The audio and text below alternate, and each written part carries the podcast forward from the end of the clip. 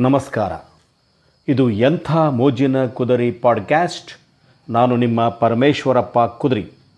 ಸ್ನೇಹಿತರೆ, ಈ ದಿವಸ ಒಂದು ಗಾದೆಯ ಹೂರಣವನ್ನು ತೆಗೆದುಕೊಂಡು ಬಂದಿದ್ದೇನೆ. ಒರ್ಮೆ ಕಂಡವರ್, ಮತ್ತೊರ್ಮೆ ಕಂಡೊಡೆ ನಂಟರ್.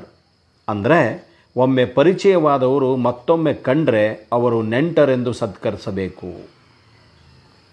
ಪಂಚತಂತ್ರದ ದೇವದತ್ತನ ಕಥೆಯಲ್ಲಿ ಈ ಗಾದೆ ಬಳಕೆಯಲ್ಲಿದೆ.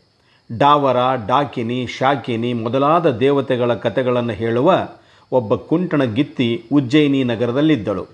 ಅವಳು ಸಾವಿರ ಗದ್ಯಾಣಕ್ಕಲ್ಲದೆ ಅಂದರೆ ಸಾವಿರ ವರಹಗಳನ್ನು ನೀಡದೇ ಇದ್ದರೆ ಕಥೆಯನ್ನು ಹೇಳುವುದಿಲ್ಲ ಅನ್ನೋ ವಿಚಾರ ದೇವದತ್ತನೆಂಬ ಬ್ರಾಹ್ಮಣನು ಕೇಳಿ ಅವಳ ಚಾಣಾಕ್ಷತೆಗೆ ಭ್ರಾಂತಿಗೊಂಡು ಸಾವಿರ ಹೊನ್ನನ್ನು ಕೊಂಡು ಮಹಾರಣ್ಯದ ಮಾರ್ಗವಾಗಿ ಬರುತ್ತಿದ್ದನು.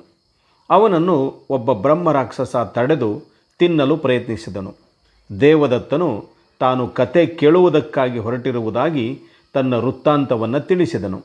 ಅವನ ಮಾತಿನಲ್ಲಿ ನಂಬಿಕೆ ಇಟ್ಟು ರಾಕ್ಷಸ ಅವನನ್ನು ಸುಮ್ಮನೆ ಬಿಟ್ಟು ಅವನಿಗೆ ತಿನ್ನಲು ಆಹಾರವನ್ನು ಕೊಡುತ್ತಾನೆ.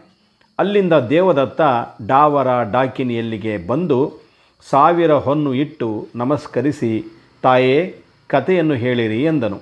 ಆಗ ಕುಂಟಿಣಿ, ಬಹಳ ಒಳ್ಳೆಯದಾಯಿತು. ಏಕಾಗ್ರ ಚಿತ್ತದಿಂದ ಕೇಳಿರಿ ಎಂದಳು. ಒಮ್ಮೆ ಕಂಡವರ್ ಮತ್ತೊಮ್ಮೆ ಕಂಡೊಡೆ ನಂಟರ್ ಎಂಬ ಗಾದೆಯ ಕಥೆಯನ್ನು ಹೇಳುತ್ತಾಳೆ.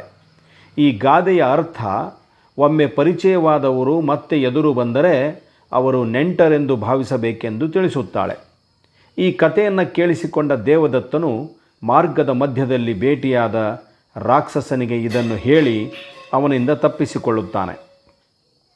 ಈ ಕಿರುಕತೆಯಿಂದ ಪ್ರಾಚೀನ ಕಾಲದಲ್ಲಿ ಜನರು ಕತೆಯನ್ನು ಕೇಳಲು ಒಂದು ಊರಿಂದ ಮತ್ತೊಂದು ಊರಿಗೆ ಕತೆ ಹೇಳುವವರ ಮನೆಯನ್ನು ಹುಡುಕಿಕೊಂಡು ಹೋಗುತ್ತಿದ್ದರೆಂದು ತಿಳಿಯಬಹುದು. ಅಲ್ಲದೆ ಕಥೆಯನ್ನು ಹೇಳಿಕೊಂಡು ಕೆಲವರು ಉಪಜೀವನ ನಡೆಸುತ್ತಿದ್ದರೆಂದೂ ಇದರಿಂದ ಅರ್ಥವಾಗುತ್ತದೆ.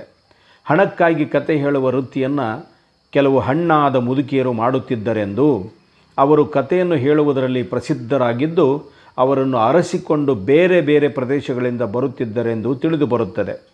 ಸಾವಿರ ಗದ್ಯಾಣು ಅಂದರೆ ವರಹಗಳನ್ನು ಕೊಟ್ಟು ಒಬ್ಬ ಕುಂಟಣಿಯಿಂದ ಕತೆ ಹೇಳಿಸಿಕೊಳ್ಳುವ ಸಂಗತಿಯು ಅಂದಿನ ಕಾಲದಲ್ಲಿ ಕಥಾ ಸಾಹಿತ್ಯಕ್ಕೆ ಇರುವ ಮಹತ್ವವನ್ನು ತಿಳಿಸುತ್ತದೆ.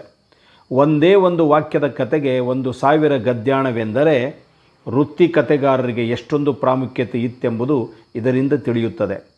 ದುರ್ಗಸಿಂಹ ಒಬ್ಬ ಶ್ರೇಷ್ಠ ಕತೆಗಾರನಾಗಿದ್ದು ಈ ಕಥೆಯ ಮೂಲಕ ಹೇಳುವ ಮತ್ತು ಕೇಳುವ ಪರಂಪರೆಯನ್ನು ಪ್ರಜ್ವಲಗೊಳಿಸುವ ಪ್ರಯತ್ನ ಮಾಡಿದ್ದಾನೆ. ಸ್ಥಳೀಯ ಭಾಷೆಯ ಪ್ರಸಿದ್ಧ ಗಾದೆ ನುಡಿಗಟ್ಟು, ಒಗಟು ಬಳಸಿಕೊಂಡು ಅವುಗಳು ಸಾವಿರಾರು ವರ್ಷ ಉಳಿದುಕೊಳ್ಳುವಂತೆ ಮಾಡಿದ್ದಾನೆ ದುರ್ಗಸಿಂಹ.